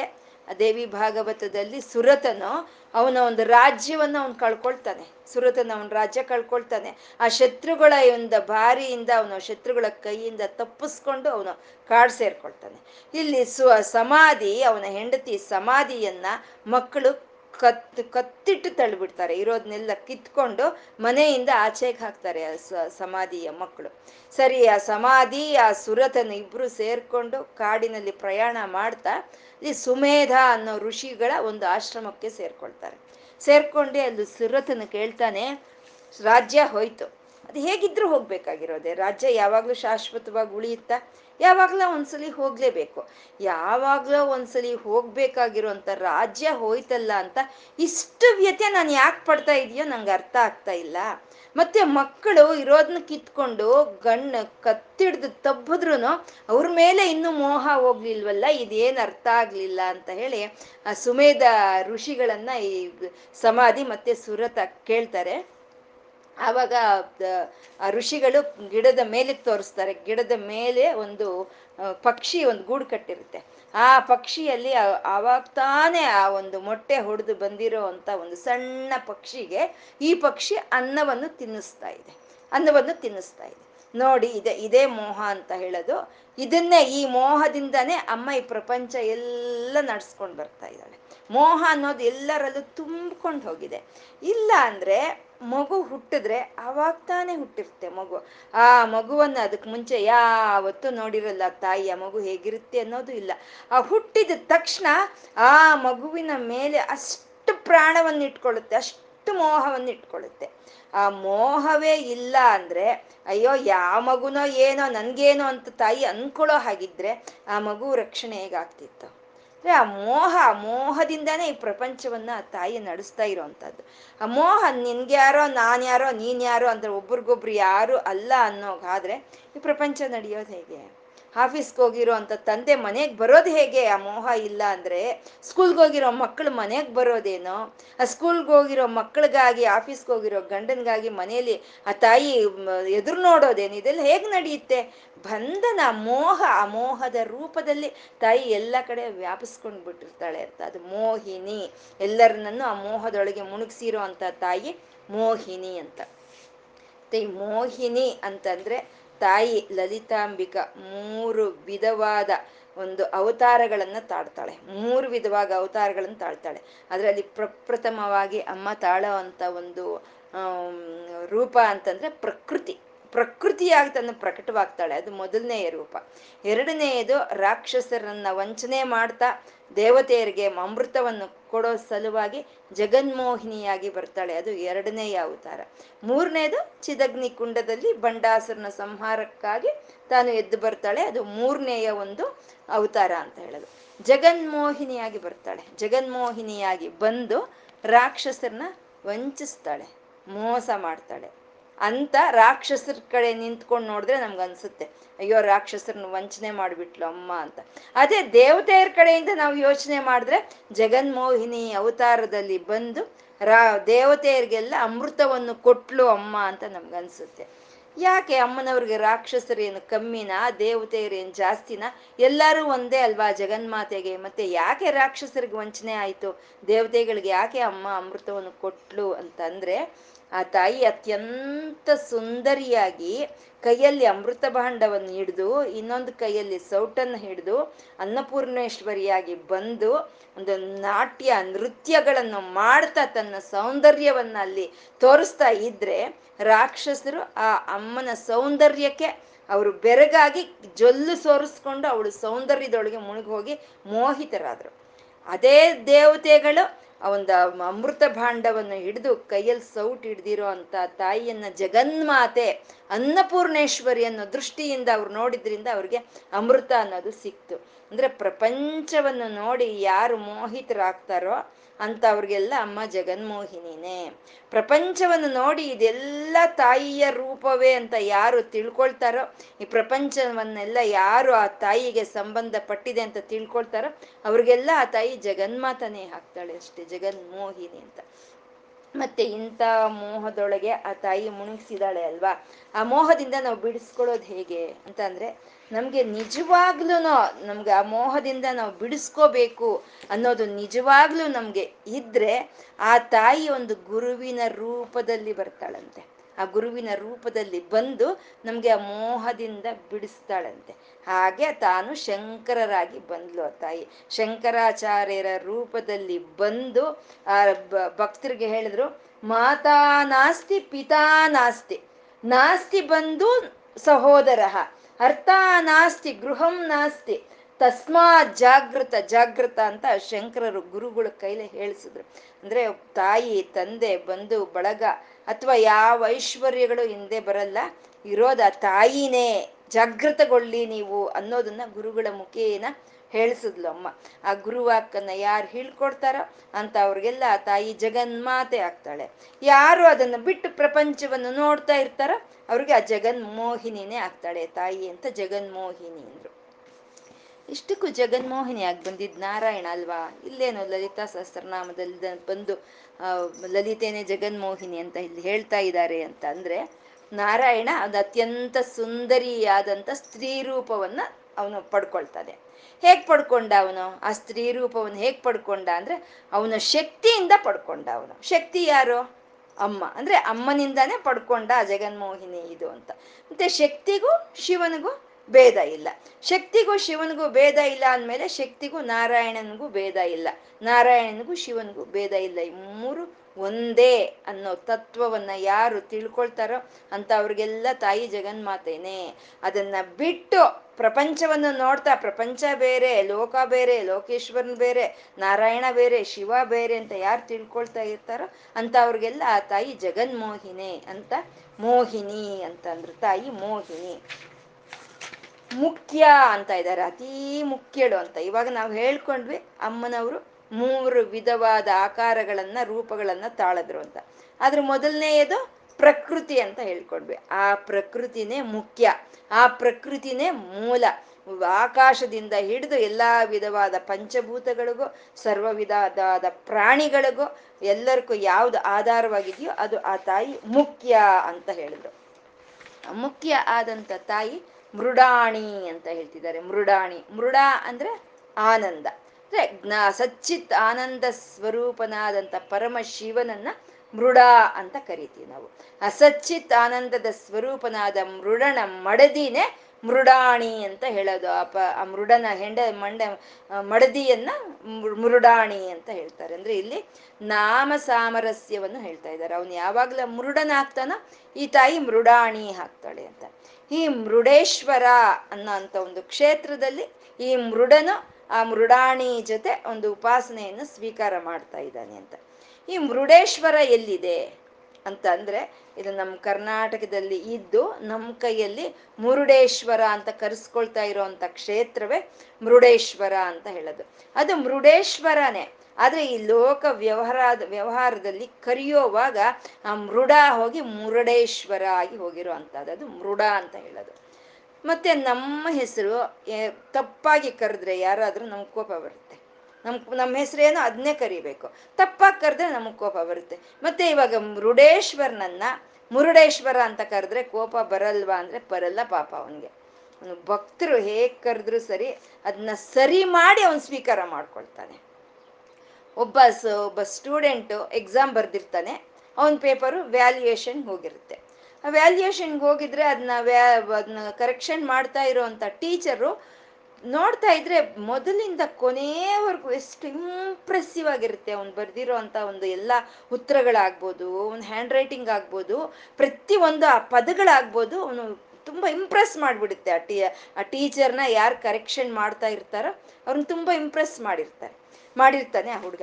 ಕೊನೆಗೆ ಇನ್ನೇನು ಕೊನೆ ಕೊನೆ ಕೊನೆಗೆ ಬರ್ತಾ ಇದೆ ಅನ್ಬೇಕಾದ್ರೆ ಅಲ್ಲಿ ಅವನು ಗ್ರಂಥಾಲಯ ಅಂತ ಬರೆಯೋ ಕಡೆ ಪಾಪ ಗ್ರಂಥಾಲಯ ಅನ್ನೋ ಕೂಡ ಅಲ್ಲಿ ಒಂದು ಗೂಟ ಕೊಡಬೇಕು. ಅದು ಗೂಟ ಕೊಟ್ರೇನೆ ಗ್ರಂಥಾಲಯ ಪ್ರಾಣ ಇದಾಗುತ್ತೆ ಅದು. ಆದ್ರೆ ಪಾಪ ಅವನು ಒಂದು ಅಕಸ್ಮಾತ್ ಎಕ್ಸಾಮ್ ಟೈಮ್ ಆಗೋಗ್ತಾ ಇರೋಂಥ ಗೂಟ ಕೊಟ್ಟು ಅದು ಮರ್ತೋಗ್ಬಿಟ್ಟಿರ್ತಾನೆ ಅವನು. ಗ್ರಂಥಾಲಯ ಆಯ್ತು. ಪಾಪ ಮೊದಲಿಂದ ಇಂಪ್ರೆಸ್ ಆಗ್ಬಿಟ್ಟಿದ್ರು. ಕರೆಕ್ಷನ್ ಮಾಡ್ತಾ ಎಷ್ಟು ಚೆನ್ನಾಗಿ ಬರ್ದಿದ್ದಾನೆ ಈ ಹುಡುಗ ಅಂತ. ಆ ಇಂಪ್ರೆಸ್ ಆಗಿದ್ದಂತ ಟೀಚರ್ ಅವರೇ ಗೂಟವನ್ನು ಕೊಟ್ರಂತೆ ಅಲ್ಲಿ. ಅವರೇ ಗೂಟವನ್ನು ಕೊಟ್ಟು ಫುಲ್ ಮಾರ್ಕ್ಸ್ ಹಾಕಿದ್ರಂತೆ. ಹಾಗೆ ಪರಮೇಶ್ವರನಾಗ್ಬೋದ್ರು ಅಮ್ಮ ಆಗ್ಬೋದು, ಭಕ್ತಿ ಯಾರು ತೋರಿಸ್ತಾರೋ ಅಂತ ಅವರಲ್ಲಿರೋ ಅಂತ ತಪ್ಪುಗಳನ್ನ ತಾನೇ ಸರಿಯಾದ ರೀತಿಯಲ್ಲಿ ಸ್ವೀಕಾರ ಮಾಡ್ತಾ ಅವ್ರನ್ನ ಅನುಗ್ರಹಿಸ್ತಾಳೆ ತಾಯಿ ಮೃಡಾಣಿ. ಯಾಕೆಂದ್ರೆ ಮೃಡ ಅಂದ್ರೆ ಆನಂದ. ಅವಳತ್ರ ಇರೋದೇ ಆನಂದ. ಆನಂದವನ್ನೇ ಕೊಡ್ತಾಳೆ. ಯಾರ ಹತ್ರ ಏನಿದ್ರೆ ಅದನ್ನೇ ಕೊಡ್ತಾರೆ. ಮೃಡಾಣಿ ಅಂತಂದ್ರು. ಮೃಡಾಣಿ ಮಿತ್ರ ರೂಪಿಣಿ ಅಂತ ಹೇಳಿದ್ರೆ ಅತ್ಯದ್ಭುತವಾದಂತ ಒಂದು ನಾಮ, ಮಿತ್ರ ರೂಪಿಣಿ.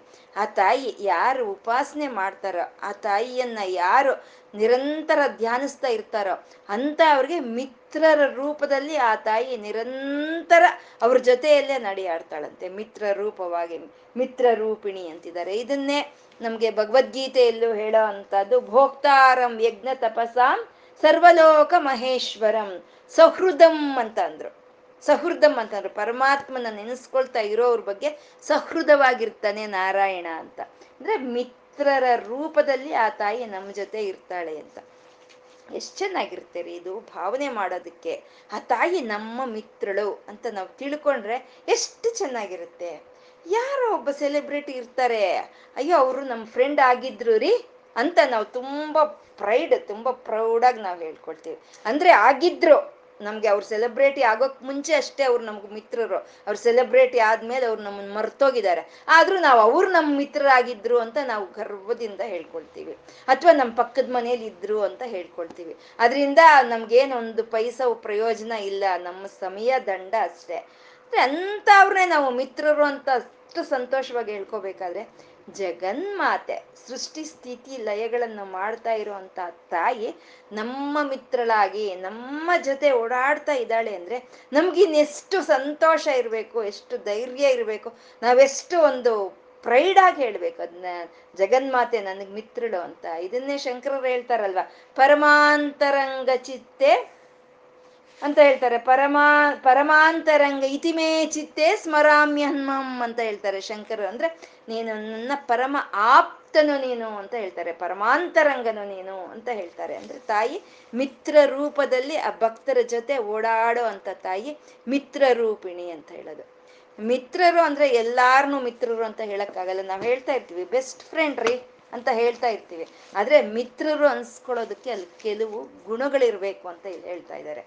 ಮಿತ್ರ ಅಂತ ನಾವು ಯಾರನ್ನ ಕರಿತೀವಿ ಅಂದ್ರೆ ನಾವು ಏನು ಕೆಲಸ ಮಾಡ್ತಾ ಇದ್ರು ತಪ್ಪಿದ್ರು ಸುಮ್ಮನೆ ಇದ್ಬಿಟ್ರೆ ಇನ್ನೆಲ್ಲಿ ನಮ್ಮ ಫ್ರೆಂಡ್ಶಿಪ್ ಕೆಟ್ಟೋಗುತ್ತೋ ಅಂತ ಅವ್ರನ್ನ ಮಿತ್ರರು ಅನ್ನಲ್ಲ. ನಾವೇನಾದ್ರೂ ತಪ್ಪು ಮಾಡ್ತಾ ಇದ್ರೆ ಇದು ತಪ್ಪು, ಇದು ಸರಿ ಮಾಡ್ಕೊ ಅಂತ ಎಚ್ಚರಿಕೆ ಕೊಡೋ ಅಂತ ಅವ್ರನ್ನೇ ಮಿತ್ರರು ಅಂತ ಹೇಳೋದು ನಾವು. ಇವಾಗ ದುರ್ಯೋಧನ, ಕರ್ಣ ಇಬ್ರು ಮಿತ್ರರೇ. ಅವ್ರ ಪ್ರಖ್ಯಾತಿ ಹೊಂದಿರೋ ಅಂತ ಮಿತ್ರರೇ. ಆದ್ರೆ ಹೇಳದ್ನ, ದುರ್ಯೋಧನ ಏನ್ ಮಾಡ್ತಾ ಇದ್ರು ಕರ್ಣ ಅದಕ್ಕೆ ಸಹಕಾರ ಕೊಡ್ತಾನೆ ಹೊರ್ತು. ಇದು ತಪ್ಪು ಅಂತ ಹೇಳದ್ನ. ಯಾಕೆಂದ್ರೆ ತಪ್ಪು ಅಂತ ಹೇಳಿದ್ರೆ ಆ ಮಿತ್ರತ್ವ ಹೋಗುತ್ತೆ ಅಂತ. ಹಾಗೆ ತಪ್ಪು ಮಾಡಿದಾಗ ತಪ್ಪು ಅಂತ ಹೇಳೋವ್ರೆ ನಿಜವಾದ ಮಿತ್ರರು. ಮತ್ತೆ ಆ ಮಿತ್ರನ ಕೈಯಲ್ಲಿ ಒಳ್ಳೆ ಕೆಲ್ಸಗಳು ಮಾಡಿಸ್ಬೇಕು, ಒಳ್ಳೆ ಕೆಲ್ಸಗಳು ಮಾಡಿಸ್ಬೇಕು. ಅರ್ಜುನ ಕೇಳ್ತಾನೆ ನನ್ಗೇನು ತೋಚ್ತಾ ಇಲ್ಲ ಕೃಷ್ಣ ಇವಾಗ. ನೀನೇ ನನ್ಗೆ ಸ್ನೇಹಿತನಾಗಿ ನೀನ್ ನನ್, ನಾನು ಏನ್ ಮಾಡ್ಬೇಕು ಹೇಳಪ್ಪ ಅಂತ ಕೇಳ್ತಾನೆ. ಅಂದ್ರೆ ನಮ್ಗೆ ಒಳ್ಳೇದ್ ಏನೋ ಅದನ್ನ ಹೇಳೋ ಅಂತ ಅವ್ರನ್ನೇ ನಾವು ಮಿತ್ರರು ಅಂತ ಹೇಳೋ ಅಂತದ್ದು ಮತ್ತೆ ನಮ್ಮಲ್ಲಿ ಏನೋ ಒಂದು ವೀಕ್ನೆಸ್ ಅಂತ ಇರುತ್ತೆ. ಅದನ್ನ ಎಲ್ಲಾರ್ ಹತ್ರ ಹೇಳ್ಕೊಂಡು ಬರಬಾರ್ದು ನನ್ನ ಮಿತ್ರ ಹೇಗಂತ ಅದ್ ಬಚ್ಚಿಟ್ಬಿಡ್ಬೇಕು. ನಮ್ಮಲ್ಲಿ ಏನ್ ಇರ್ದ್ಯೋ ಒಂದು ಒಂದು ವೀಕ್ ಪಾಯಿಂಟ್ ಅಂತ ಇರ್ತೀವೋ ಅದನ್ನ ಬಚ್ಚಿಟ್ಬಿಟ್ಟವರು ಅನ್ನೇ ನಾವು ಮಿತ್ರರು ಅಂತ ಹೇಳ್ತೀವಿ. ಮತ್ತೆ ಸ್ವಲ್ಪ ಏನಾದರೂ ಒಳ್ಳೆ ಗುಣ ಇದ್ರೆ, ಹೇ ನನ್ನ ಮಿತ್ರ ಹೀಗೆ ನನ್ನ ಮಿತ್ರ ಹೀಗೆ ಅಂದ್ರೆ ನಾಲ್ಕು ಜನಕ್ಕೂ ಹೇಳ್ಕೊಂಡು ಬರೋ ಅಂತವ್ರನ್ನೇ ಮಿತ್ರ ಅಂತ ಹೇಳೋದು. ಶಿವ ಏನ್ ಮಾಡ್ದ? ವಿಷ ಇಷ್ಟಿತ್ತು. ಇಷ್ಟಿದ್ದ ವಿಷವನ್ನ ಗಂಟ್ಲಲ್ಲಿ ಇಟ್ಕೊಂಡ ಆ ಚಂದ್ರ ಇಷ್ಟೇ ಇಷ್ಟಿದ್ದ.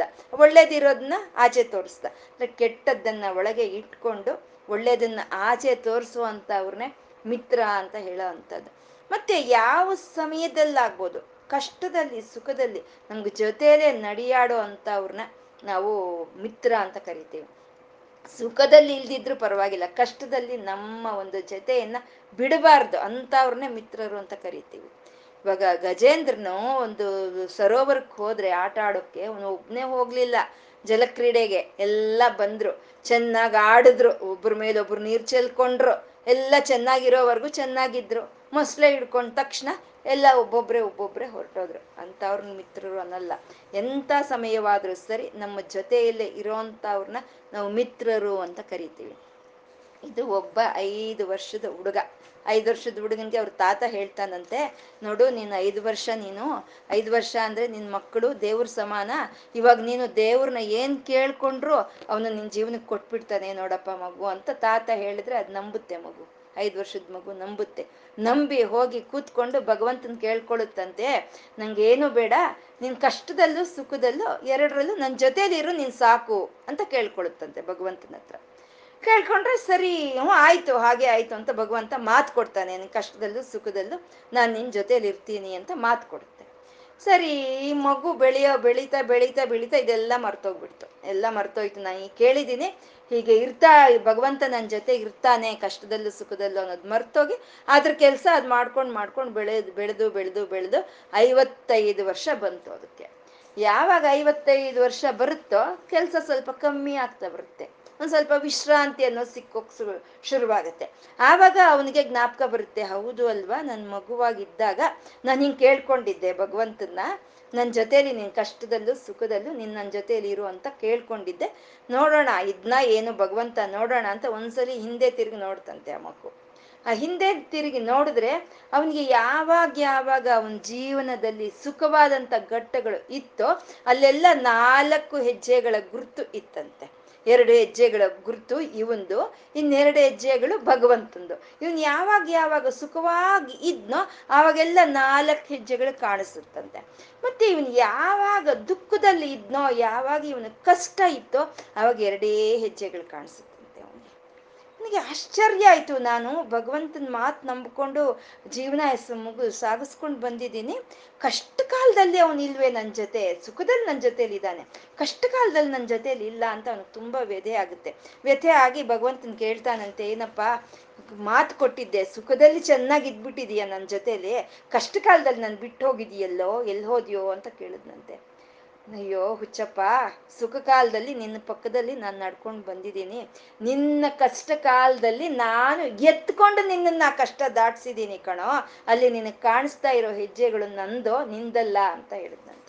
ಅಂದ್ರೆ ಹಾಗೆ ಕಷ್ಟ ಕಾಲದಲ್ಲಿ ನಮ್ಮ ಜೊತೆ ಇರೋ ಮಿತ್ರರು ಅಂತ ಹೇಳೋವಂಥದ್ದು ಆ ತಾಯಿಯಲ್ಲಿ ಈ ಗುಣಗಳೆಲ್ಲ ಇದೆ. ನಾವೇನಾದ್ರೂ ಯಾವಾಗ ನಾವು ಆ ಲಲಿತೆ ಉಪಾಸಕರು ಅಂತ ಅನ್ಸ್ಕೊಳ್ತೀವೋ, ಯಾವತ್ತು ನಾವು ಭಗವಂತನಿಗೆ ಭಕ್ತರು ಅನ್ನೋ ಟೈಟ್ಲ್ ನಮಗೆ ಬರುತ್ತೋ, ಅವಾಗ ನಮ್ಮ ಕೈಯಲ್ಲಿ ಕೆಟ್ಟ ಕೆಲಸಗಳು ಮಾಡಕ್ ಬಿಡಲ್ಲ.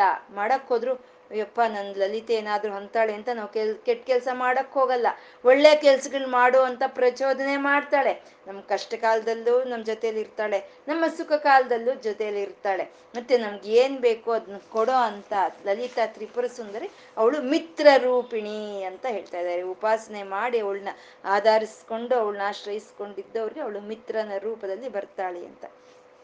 ಮತ್ತೆ ಮಿತ್ರ ಅಂತಂದ್ರೆ ದ್ವಾದಶ ಆದಿತ್ಯರಲ್ಲಿ ಪ್ರಪ್ರಥಮವಾಗಿ ನಾವು ಮಿತ್ರ ಅಂತ ಹೇಳ್ಕೊಳ್ತೀವಿ. ಮಿತ್ರ, ರವಿ, ಸೂರ್ಯ, ಭಾನು, ಖಗ, ಪೋಷ ಹಿರಣ್ಯ ಗರ್ಭ ಮರೀಚ, ಅರ್ಕ, ಆದಿತ್ಯ, ಸವಿತಾ, ಭಾಸ್ಕರ. ಇದು ಬಾ, ನಾವು ಸೂರ್ಯನಿಗೆ ಹೇಳ್ಕೊಳ್ಳೋ ಅಂತ ಹನ್ನೆರಡು ನಾಮಗಳು. ಅದರಲ್ಲಿ ಮಿತ್ರ ಅಂತಂದ್ರೆ ಪ್ರಪ್ರಥಮವಾಗಿ ಇರೋದು ಮಿತ್ರ. ಅಂದ್ರೆ ಮಿತ್ರನ ರೂಪದಲ್ಲಿ, ಅಂದ್ರೆ ಸೂರ್ಯನ ರೂಪದಲ್ಲಿ ಆ ತಾಯಿ ಸಮಸ್ತವನ್ನು ಈ ಪ್ರಪಂಚಕ್ಕೆ ಕೊಡ್ತಾ ಇದ್ದಾಳೆ ಅಂತ, ಮಿತ್ರ ರೂಪಿಣಿ ಅಂತಂದ್ರೆ, ಈ ಪ್ರಪಂಚಕ್ಕೆ ಮಿತ್ರಳು ಅಂತ. ಅದೇ ವಿಶ್ವಾಮಿತ್ರ ಅಂತ ಹೇಳೋದು. ಈ ಪ್ರಪಂಚಕ್ಕೆ ಯಾರು ಮಿತ್ರರೋ ಅವ್ರನ್ನ ವಿಶ್ವಾಮಿತ್ರ ಅಂತ ಹೇಳ್ತೀವಿ. ವಿಶ್ವಾಮಿತ್ರ ಋಷಿಗಳ ಹೆಸರು ಏನು ಅಂತ ನಮ್ಗೆ ತಿಳಿದಿದೆಯಾ? ಅವ್ರ ಹೆಸರೇ ತಿಳಿದಿಲ್ಲ, ಅವ್ರು ವಿಶ್ವಾಮಿತ್ರರು. ಅಂದ್ರೆ ವಿಶ್ವಕ್ಕೆ ಮಿತ್ರರು ಅಂತ. ಅಮ್ಮ, ವಿಶ್ವಾಮಿತ್ರರ ರೂಪದಲ್ಲಿ ಎಷ್ಟು ಜ್ಞಾನವನ್ನು ಕೊಡಬೇಕೋ ಅಷ್ಟು ಜ್ಞಾನವನ್ನ ಭಕ್ತರಿಗಾಗಿ ಕೊಟ್ಟಿರೋ ಅಂತ ತಾಯಿ ಮಿತ್ರರೂಪಿಣಿ ಅಂತಂದ್ರು. ಮಿತ್ರರೂಪಿಣಿ ನಿತ್ಯ ತೃಪ್ತ ಅಂತ. ಜೊತೆಲಿರೋ ಮಿತ್ರನಿಗೆ ಅವನಿಗೆ ತೃಪ್ತಿ ಇದ್ರೆ ಅಲ್ವಾ? ಅವನ ಮಿತ್ರನಿಗೆ ಅವನು ಏನಾದ್ರೂ ಜೊತೆಲಿ ಇರೋಕ್ ಸಾಧ್ಯ ಆಗುತ್ತೆ? ಏನಾದ್ರೂ ಸಹಾಯ ಮಾಡಕ್ ಸಾಧ್ಯ ಆಗುತ್ತೆ? ಹಾಗೆ ಅಮ್ಮ ಮಿತ್ರ ರೂಪಿಣಿ, ಭಕ್ತರ ಜೊತೆಲಿ ಮಿತ್ರರಾಗಿ ಇರೋ ತಾಯಿ ನಿತ್ಯ ತೃಪ್ತ, ಯಾವಾಗ್ಲೂ ತೃಪ್ತಿನೇ. ನಿತ್ಯವೂ ಅಮ್ಮನವ್ರಿಗೆ ತೃಪ್ತಿನೇ. ಅಸಂತೃಪ್ತಿ ಅನ್ನೋದೇ ಇಲ್ಲ ಅಂತ ಹೇಳೋದು. ಇವಾಗ ಯಾವುದಾದ್ರೂ ಒಂದು ವಸ್ತುವಿನಿಂದ ನಮಗೆ ತೃಪ್ತಿ ಸಿಕ್ಕೋದೆ ಆದರೆ ಆ ವಸ್ತುವ ಸಂಯೋಗದಿಂದ ನಮ್ಗೆ ತೃಪ್ತಿ ಸಿಕ್ಕುತ್ತೆ. ಆ ವಸ್ತುವ ವಿಯೋಗದಿಂದ ನಮಗೆ ಅಸಂತೃಪ್ತಿ ಅನ್ನೋದು ಸಿಕ್ಕುತ್ತೆ. ಅಂದ್ರೆ ತೃಪ್ತಿ ಅನ್ನೋದೇ ಆತ್ಮ ವಿಷಯ. ಅದು ಆತ್ಮಕ್ಕೆ ಸೇರಿರೋ ವಿಷಯ. ವಿಷಯ ಸಚ್ಚಿತ್ತಾನಂದ ಸ್ವರೂಪಿಣಿಯಾದಂಥ ತಾಯಿಗೆ ಸಂಯೋಗವಾಗುವಂಥ ಪದಾರ್ಥಗಳು ಯಾವುದೂ ಇಲ್ಲ. ವಿಯೋಗವಾಗುವಂಥ ಪರ, ಪದಾರ್ಥಗಳು ಯಾವುದೂ ಇಲ್ಲ. ಅವಳು ನಿತ್ಯವೂ ತೃಪ್ತಳೆ. ತೃಪ್ತಿನೇ ಆ ತಾಯಿಯ ಒಂದು ರೂಪ. ಯಾ ದೇವಿ ಸರ್ವಭೂತೇಶು ತೃಪ್ತಿ ರೂಪೇಣ ಸಂಸ್ಥಿತ. ನಮ್ಮಲ್ಲಿ ತೃಪ್ತಿ ಎಲ್ಲ ಇದೆ ನನಗೆ. ಎಲ್ಲ ತಾಯಿ ಕೊಟ್ಟಿದ್ದಾಳೆ ಅನ್ನೋ ತೃಪ್ತಿ ನಮ್ ಇದ್ರೆ ಆ ತಾಯಿ ನಮ್ಮ ಒಳಗಿದ್ದಾಳೆ ಅಂತ. ನಿತ್ಯ ತೃಪ್ತ ಅಂತ. ಭಕ್ತರ್ ನಿಧಿ ಅಂತಿದ್ದಾರೆ. ಭಕ್ತರಿಗೆ ನಿಧಿ ಅಮ್ಮ ಅಂತ.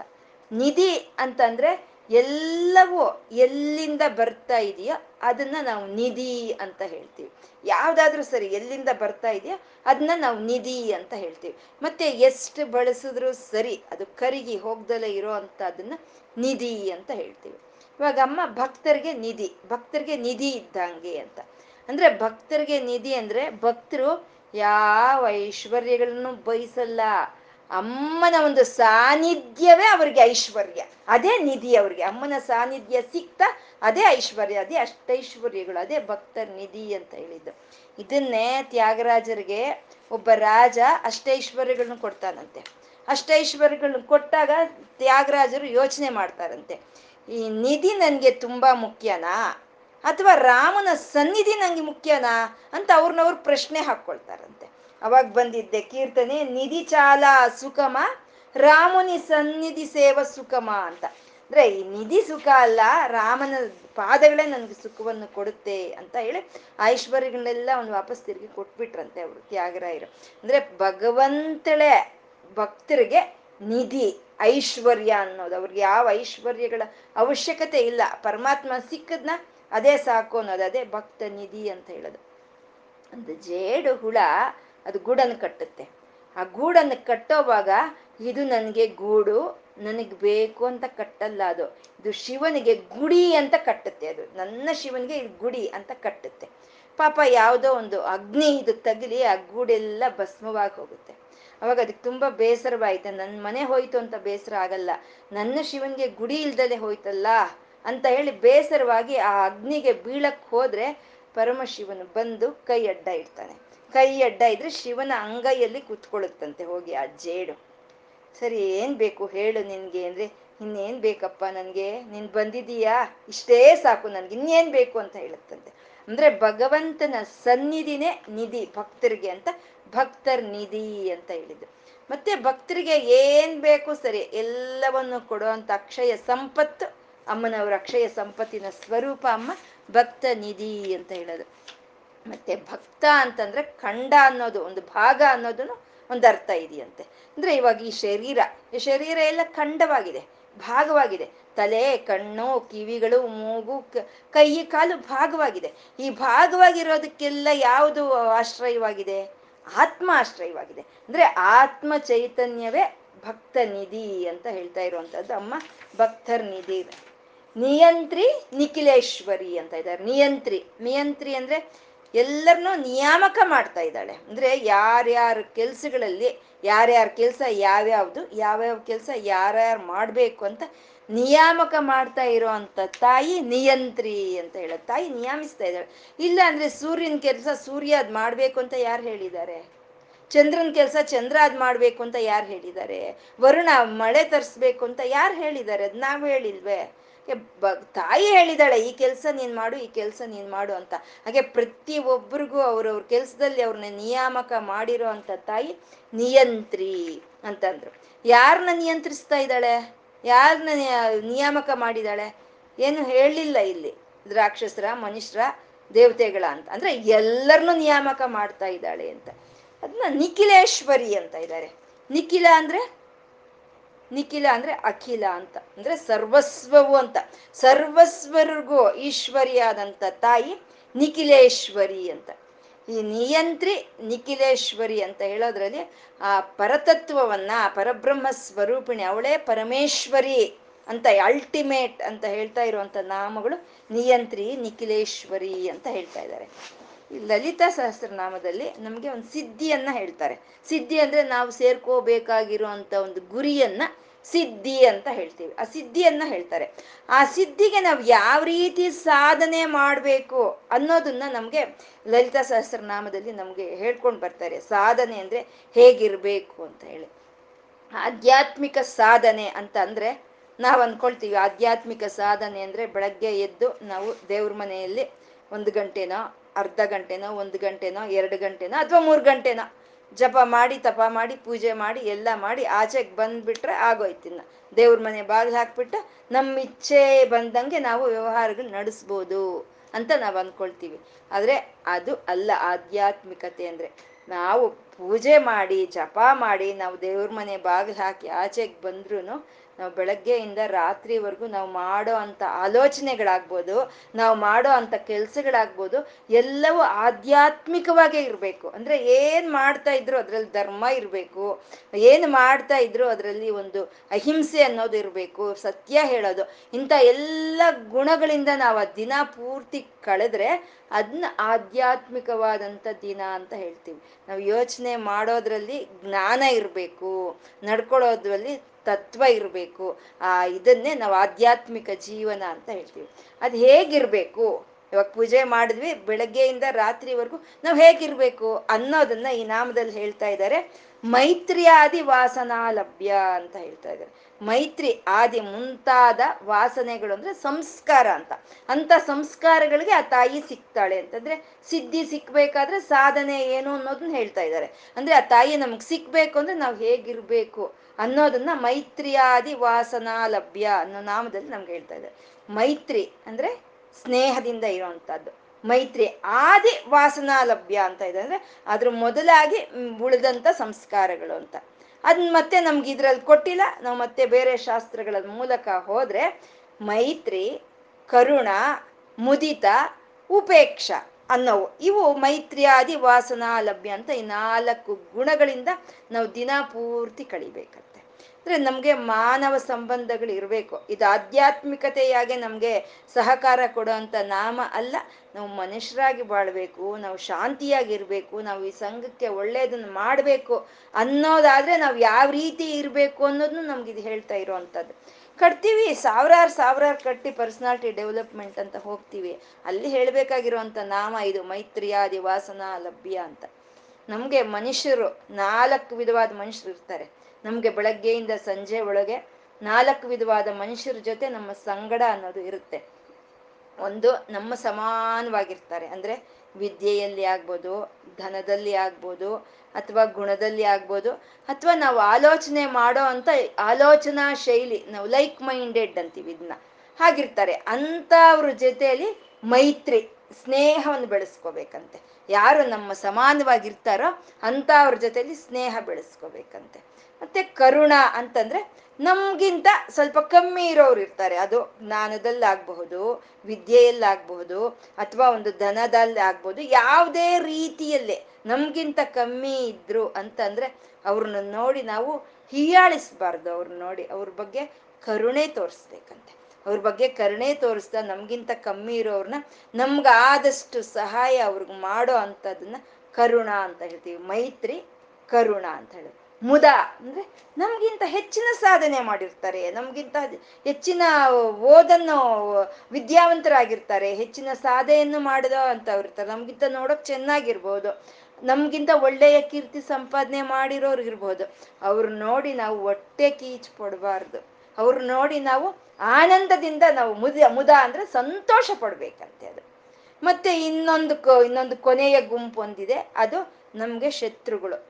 ಅಥವಾ ನಾವು ಯಾರನ್ನ ಶತ್ರುಗಳು ಅಂತ ಅನ್ಕೊಂಡಿದೀವೋ ಅಥವಾ ನಮ್ಮನ್ನ ಯಾರು ಶತ್ರುಗಳು ಅಂತ ಅನ್ಕೊಳ್ತಾರೋ ಅಂತ ಅವ್ರ ಬಗ್ಗೆ ಯೋಚನೆಗಳನ್ನ ನಮ್ಮ ಮನಸ್ಸಿನೊಳಗೆ ತರಬಾರ್ದಂತೆ ಇದು ಮೈತ್ರಿಯಾದಿ ವಾಸನಾ ಲಭ್ಯ ಅಂತಂದ್ರೆ ನಮ್ಮ ಸಮಾನ ಇರೋರ ಹತ್ರ ಸ್ನೇಹ, ನಮ್ಗಿಂತ ಕಮ್ಮಿ ಇರೋರಿಗೆ ಕರುಣೆ ತೋರಿಸುವಂಥದ್ದು, ನಮ್ಗಿಂತ ಜಾಸ್ತಿ ಇರೋರು ನೋಡಿ ಸಂತೋಷ ಪಡುವಂಥದ್ದು, ನಮ್ಗಾಗದೇ ಇರೋರ್ನ ನಮ್ಮ ಮನಸ್ಸಿನಲ್ಲೂ ನಾವು ಅವ್ರ ಬಗ್ಗೆ ಯೋಚನೆ ಮಾಡ್ದಲೇ ಇರೋ ಅಂತವೇ ಇವು ಮೈತ್ರಿಯಾದಿ ವಾಸನಾ ಲಭ್ಯ.